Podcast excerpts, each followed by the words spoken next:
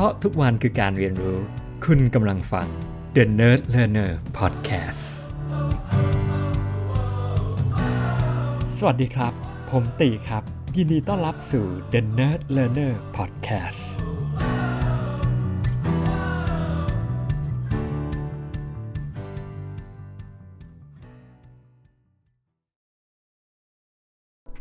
วัสดีครับ สวัสดีครับผม ยินดีต้อนรับสู่ EP 105 นะครับ Stray นะครับ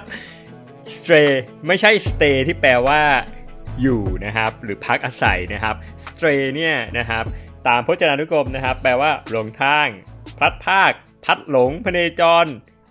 บ่ายเบน เบี่ยงเบนอะไรประมาณนั้นนะครับ ก็ แต่วันนี้เนี่ยเราจะพูดถึง Stray ใน ความหมายของชื่อเกมล่าสุดนะครับที่เพิ่งออกมาเมื่อช่วงกรกฎาปีนี้นะครับ ก็ผมเพิ่งเล่นในช่วงวันหยุดยาวที่ผ่านมานะครับเนี่ยมันเป็นเกม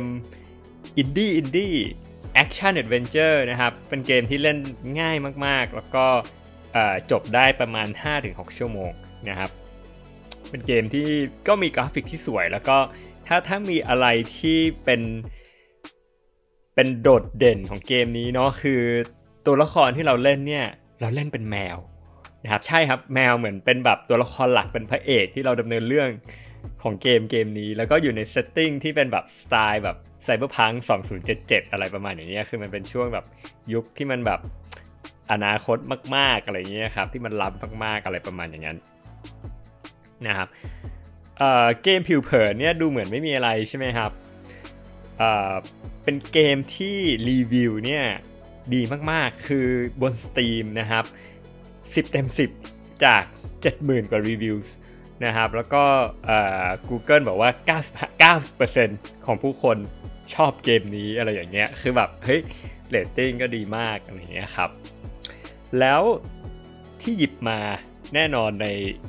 The Nerd Learner EP เนี่ย ผมคิดว่ามันเป็นเกมหนึ่งที่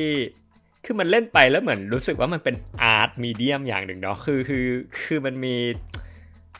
แบบต้องยกให้ในเรื่องของความแบบความคิดสร้างสรรค์อะ creativity แล้วก็ setting แล้วก็ art direction แล้วก็ story เรื่องราวแล้วก็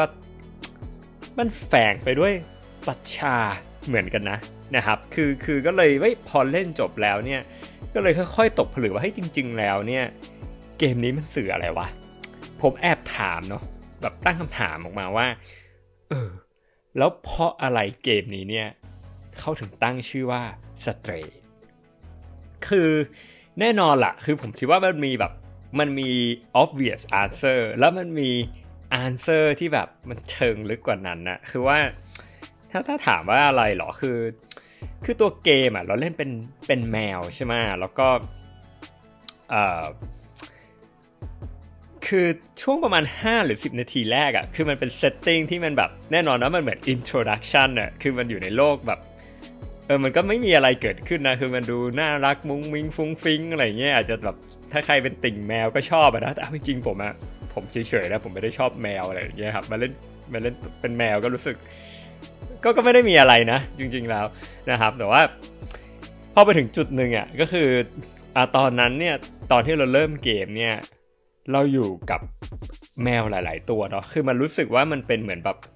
เราอยู่ท่ามกลางแบบเอ่อสังคมเพื่อนฝูงหรือว่าครอบครัวหรือบรรยากาศประมาณอย่างนั้นอะแล้วเราก็เออเหมือนเราพักอาศัยอยู่ด้วยกัน เราเดินทางออกไปด้วยกัน แต่แน่นอนมาถึงจุดจุดหนึ่งอะเราพัดหลงโดยโดยอุบัติเหตุอะไรบางอย่างใช่ไหมทำให้แบบเราต้องแยกจากทุกๆคนอะ และนั่นแหละก็คงเป็นจุดเริ่มต้นของ Stray เนาะที่เราแบบเฮ้ยเราได้แบบเออพัดหลงแล้วก็ต้องมาพเนจรด้วยตัวของเราเองอะไรประมาณอย่างนั้นนะก็อาจจะมองความหมายของชื่อเกมเป็นอย่างนั้นได้เนาะในในความหมายแรกแล้วกันที่ให้ความหมายของเกมนี้นะครับ ทีนี้เนี่ยก็ผมว่าเกมนี้เนี่ยมันมีความหมายที่ซ่อนไว้อยู่พอสมควรเนาะก็เดี๋ยวอาจจะถือโอกาสแบบ EP นี้แบบเรามาตี ความว่าจริง ๆ แล้วเนี่ยเกมนี้มันแบบแอบแฝงไปด้วยอะไรบ้างในเชิงของแบบปรัชญานะครับ ก็มาดูกันดีกว่านะครับ อาจจะมีสปอยเลอร์นิดๆแล้วกันนะครับแล้วก็อาจจะมีการแนะนำตัวเกมนิดๆหน่อยๆตัว story นิดๆหน่อยเพื่อให้เพื่อให้เข้าใจมากยิ่งขึ้นสำหรับหลายๆคนที่อยากจะไปได้เล่นเกมนี้ครับแต่ว่าถ้าเกิดใครสนใจที่อยากจะไปเล่นเกมนี้ก็แนะนำนะครับ ส่วนตัวผมก็รู้สึกว่าเฮ้ย เป็นเกมที่เออทำได้ดีนะ เป็นเกมอินดี้กราฟิกสวยงามเล่นง่าย สบายๆนะครับ เรื่องราว story แบบเออมันไม่มีอะไรหรอกคือมันก็หนุกแหละ มันเรียกว่ามันเล่นได้เพลินๆ มีปริศนาอะไรให้แก้ไขตามเกมปกติอะไรเงี้ยแนว action story แล้วก็เอ๊ะบางฉากมันก็ลุ้นระทึกเหมือนกันนะอะไรอย่างเงี้ยนะครับถือว่าก็ถือว่าก็ทำได้ดีแหละ ผมเองก็เล่นจนจบอะไรอย่างเงี้ยครับ ซึ่งซึ่งเอาจริงๆผมเองก็เป็นคนที่ เล่นเกมจบค่อนข้างค่อนข้างยากมากอะไรเงี้ยครับ แต่ว่าเกมนี้มันมันสั้นๆเนาะครับ ก็อะมาดูกันเลยว่าจริง ๆ แล้วเนี่ยเกมนี้เนี่ยมันมีอะไรอยู่ในก้อไผ่บ้างละกันนะครับ คือผมว่าเรื่องแรกเป็นเรื่องของ perspective ก่อนเรื่องของมุมมองนะคือผมว่าเกมนี้แอบตั้งใจที่สะท้อนมุมมองที่แบบ ที่ให้เราพยายามมองในมุมมองที่ไม่ได้เป็นคน เพราะว่าแน่นอนตัวละครที่เราเล่นเนี่ยเราเป็นแมวถูกไหมเราเป็นสัตว์นะครับแล้วเราเราสังเกตว่าในโลกของสภาพแวดล้อมที่เราไปพบปะเจอเนี่ยเออผู้คนอะเขาจะมีปฏิกิริยายังไงกับเราที่ที่เป็นแมวอะไรประมาณอย่างนั้นแล้วก็เราก็พยายามดึงเราเป็นบุคคลที่3อะเพื่อให้ผมว่าเพื่อให้สะท้อนอะไรแบบอย่างหลาย ๆ อย่างถึงความเป็นมนุษย์ละกันเนาะแล้วจริง ๆ แล้วตัวเกมนี้เองอะเราไม่ได้เจอคนแม้แต่คนเดียวเลย คือแบบ ผู้คน ผมใช้คำว่าผู้คนแล้วกันนะเพราะมันเข้าใจง่าย ที่เราไปพบเจอเนี่ยจริงๆเขาเป็นหุ่นยนต์ทั้งหมดเลย คือตอนที่เราไปเนี่ยมันอยู่ในยุคอนาคตที่แบบว่าผู้คนแบบถูกแบบแบบมันไม่เหลือใครแล้วอะบนโลกใบนี้อาจจะด้วยด้วยโรคร้ายแรงหรืออะไรนานาประการอะนะนะครับทำให้แบบเออผู้คนแบบมันเรียกว่าตายกันไปหมดแล้วล่ะนะครับเพราะนั้นมันก็เหลือแต่แบบหุ่นยนต์อะไรอย่างเงี้ยนะครับ ราะฉะนั้นเดียวเดียวผู้คนที่เราพบเจออะก็คือเป็นเป็นหุ่นยนต์ทั้งหมดเลยนะครับ แต่แต่ผมคิดว่ามันมีมิติที่ลึกซึ้งนะการที่แบบเราเห็นหุ่นยนต์อะแล้วมันก็ทำให้เราใคร่คิดว่า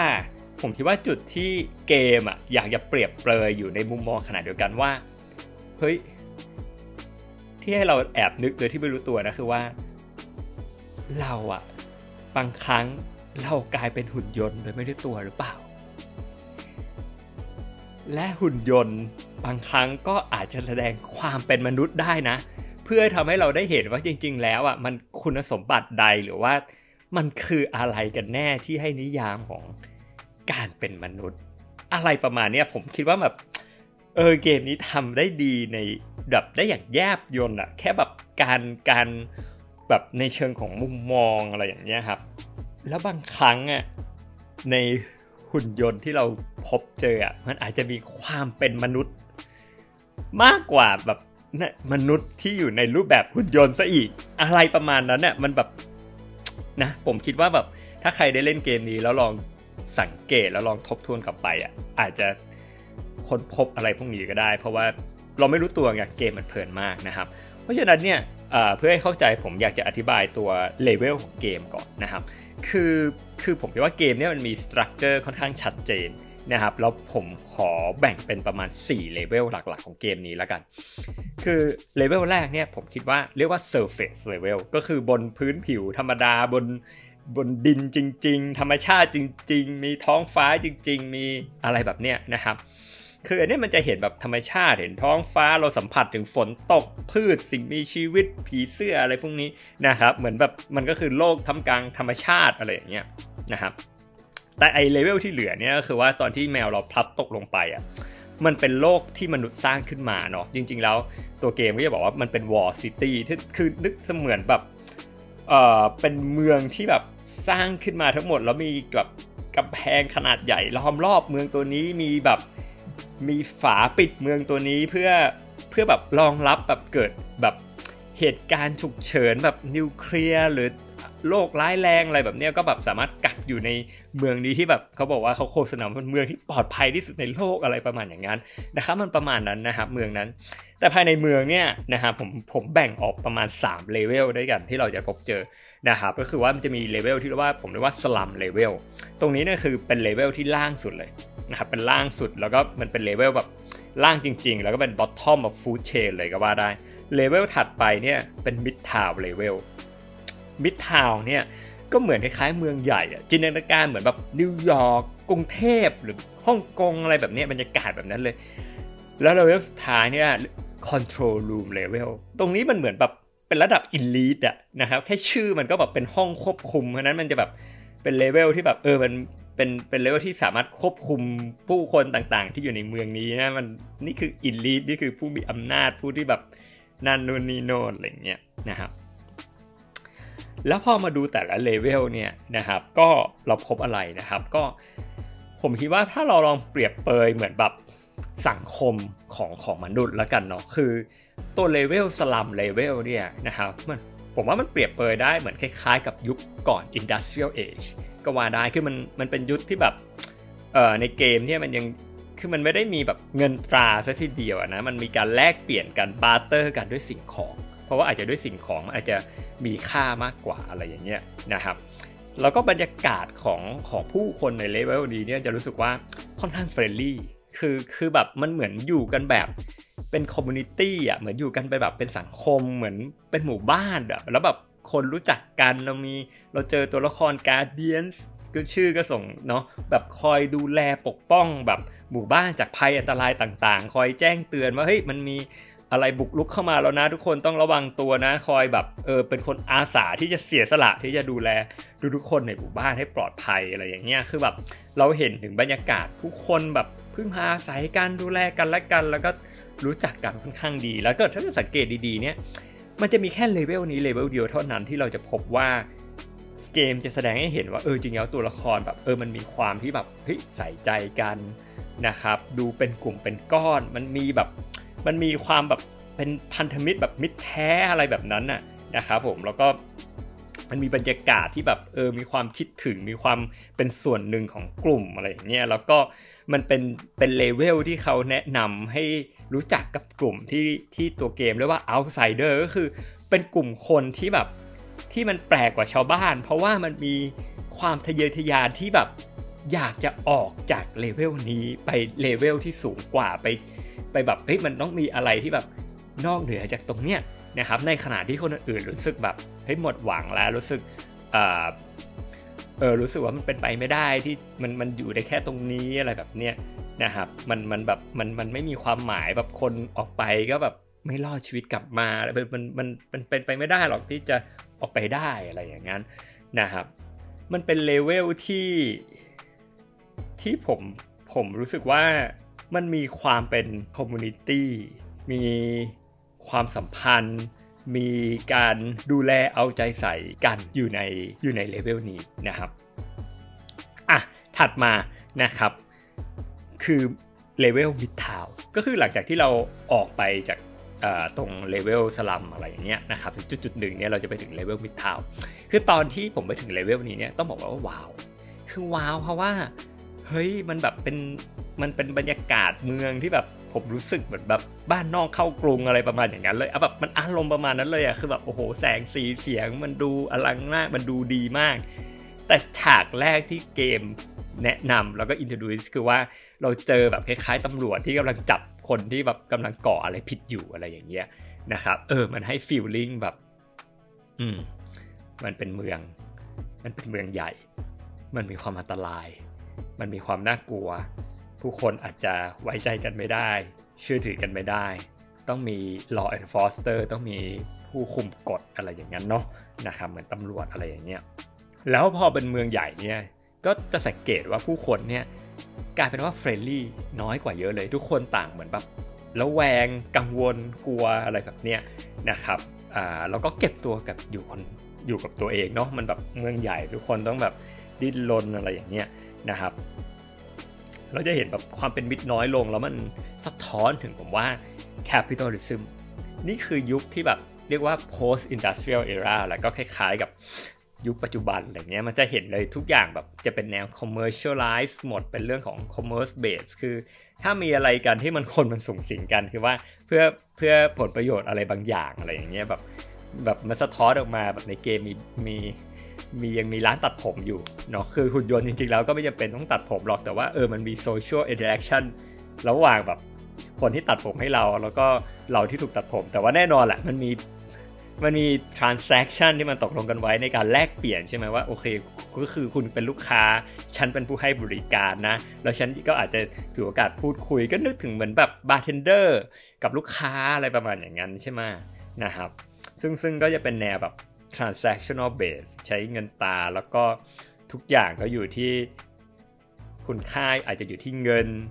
อยู่ที่สถานะอะไรอย่างเงี้ยแล้วมันมีความเป็นแบบ มันก็ทำให้ทุกอย่างมาดูผิวเผินใช่ไหมเพราะว่ามันมีแบบปัจจัยต่างๆ ที่มันแบบมันเป็นมันถูกหล่อหลอมและสร้างขึ้นมา ใช่ไหมทั้งพวกเนี้ยมันก็คือแบบซูเปอร์ซูเปอร์วิชวลอะไรอย่างเงี้ยนะครับผมที่ที่ทำ ออกมาขึ้นมามันมีทุกอย่างมีการควบคุมหมดใช่ไหมมีระเบียบอะไรอย่างชัดเจนอะไรอย่างเงี้ยครับมีกฎหมายอะไรเงี้ยมีการลงโทษ ถ้าเกิดมีการกระทำผิดมีคุกมีอะไรอย่างนี้นะครับ ก็ก็ก็สะท้อนได้เห็นแล้วตัวเกมยังแอบสะท้อนได้เห็นด้วยว่าแบบเฮ้ยมันมีซีนารีโอที่แบบเออคุณถูกหักหลังจากเพื่อนนะอะไรเงี้ยเพราะว่าเงินมันสำคัญกว่าความสัมพันธ์อะไรเงี้ยมันยิ่งแบบเออตอกย้ำไม่เห็นถึงวาลูแล้วก็ คุณค่าต่างๆ ที่ที่ทุกคนให้ในขณะเดียวกัน พอมานั่งทบทวนจริง ๆ แล้วเนี่ยก็รู้สึกว่าเหมือน ผู้คนในมิดทาวก็อาจจะไม่ได้มีความสุขมากอะ่ะคือ เราเห็นแต่บรรยากาศที่แบบอีกแบบหนึ่งไงคือมืดๆมัวๆแบบเราเข้าไปในในที่พักอาศัยแล้วเหตุการณ์แรกที่เกิดขึ้นก็คือว่าแบบทุกคนกำลังบ่นอยู่ว่าเฮ้ยทำไมต้องติดกล้องวงจรปิดมามาอะไรแบบอะไรขนาดนี้รู้สึกอึดอัดรู้สึกไม่พอใจคือเป็นแบบ มันมีบรรยากาศที่เต็มไปด้วยความความเก็บกดหรือไม่พอใจอะไรบางอย่างอะไรอย่างเงี้ยนะครับ แล้วก็พออยู่ในตัวคนเดียวก็แบบก็ไปต้องไปหาที่ปลดปล่อยใน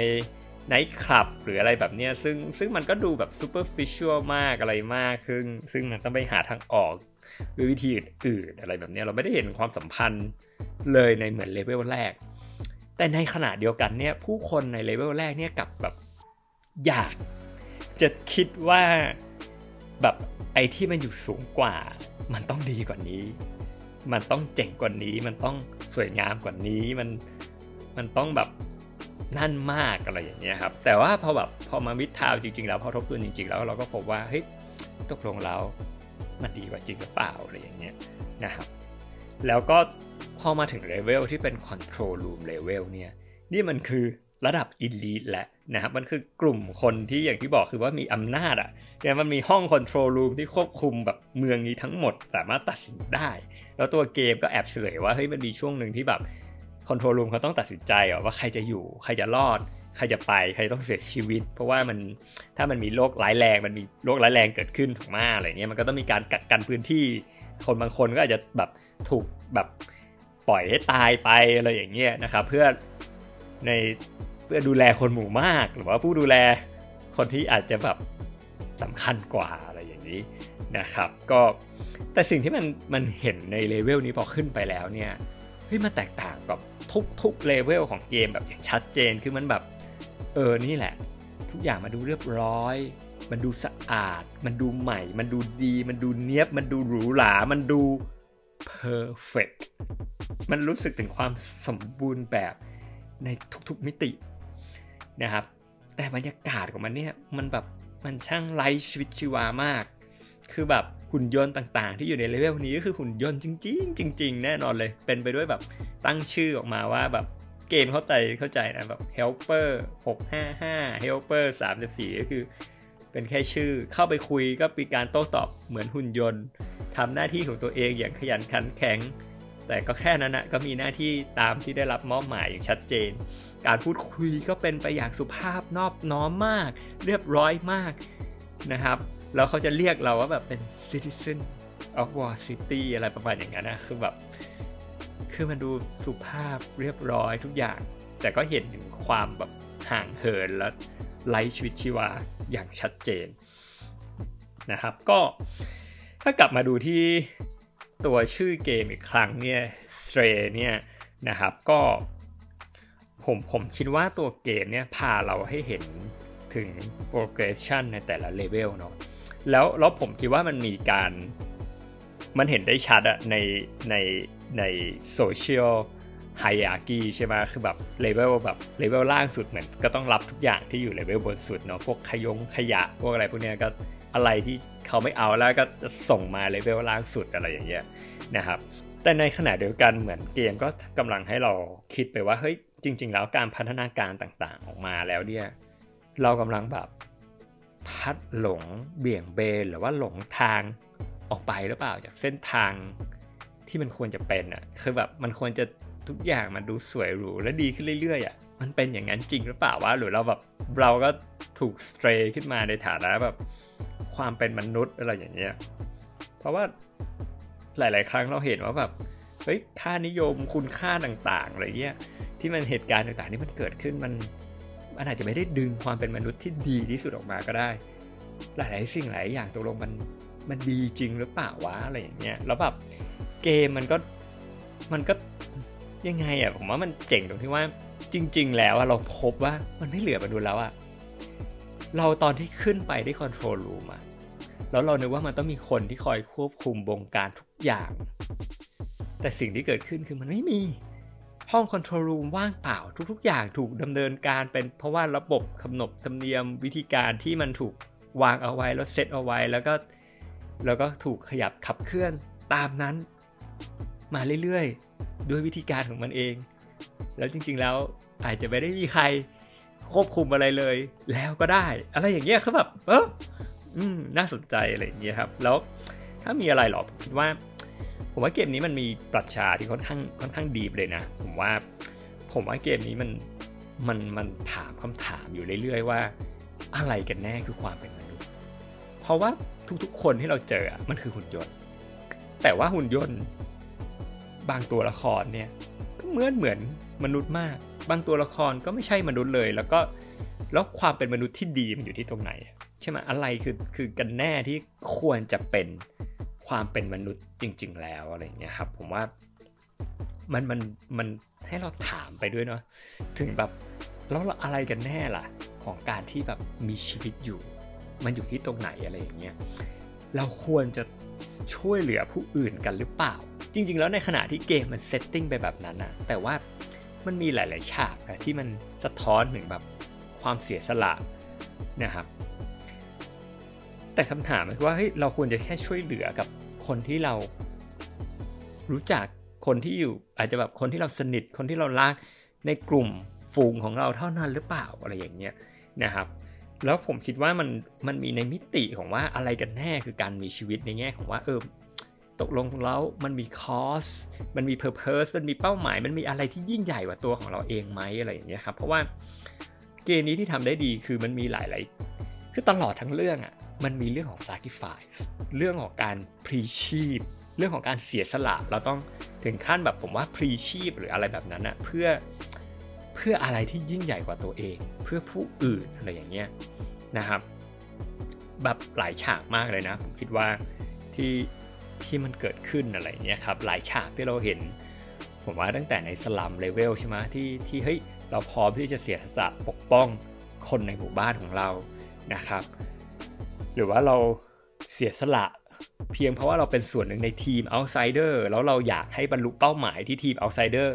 เกิดขึ้นไว้ไม่ว่าจะอย่างไรก็แล้วแต่เรายอมเสียสละตัวเอง เพื่อให้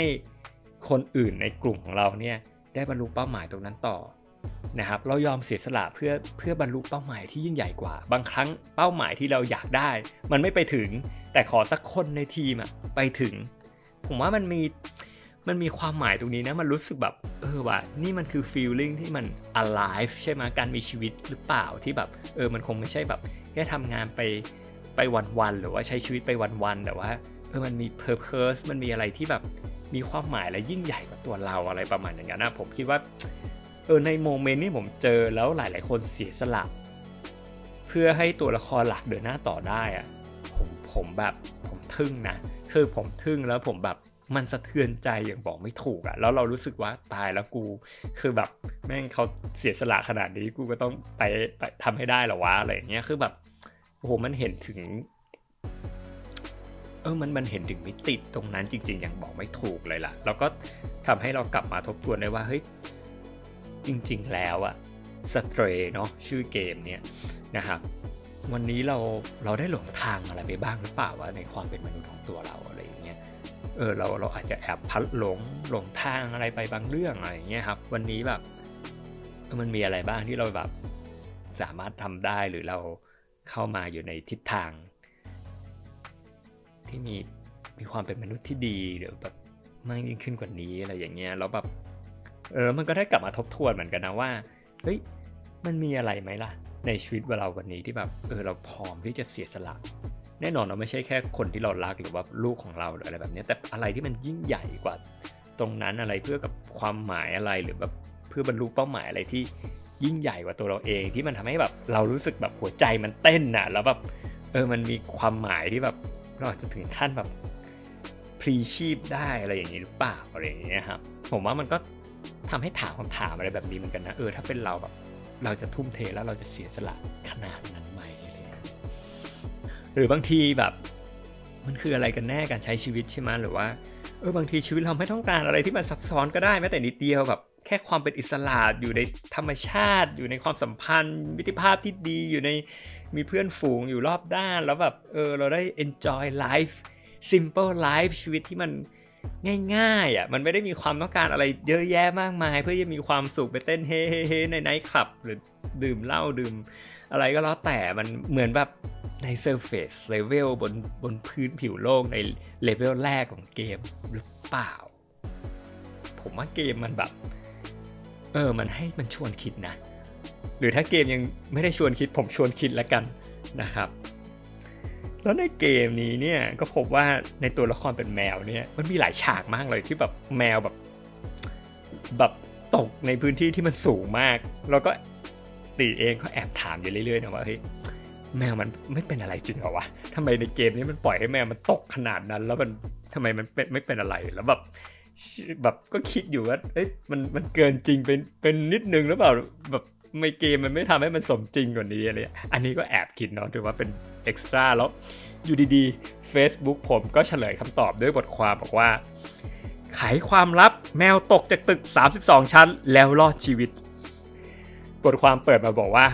แมวก็คือสัตว์ที่ว่ากันว่ามี 9 ชีวิต เพราะความสามารถในการเอาตัวรอดจากการตกจากที่สูงของมันเนี่ย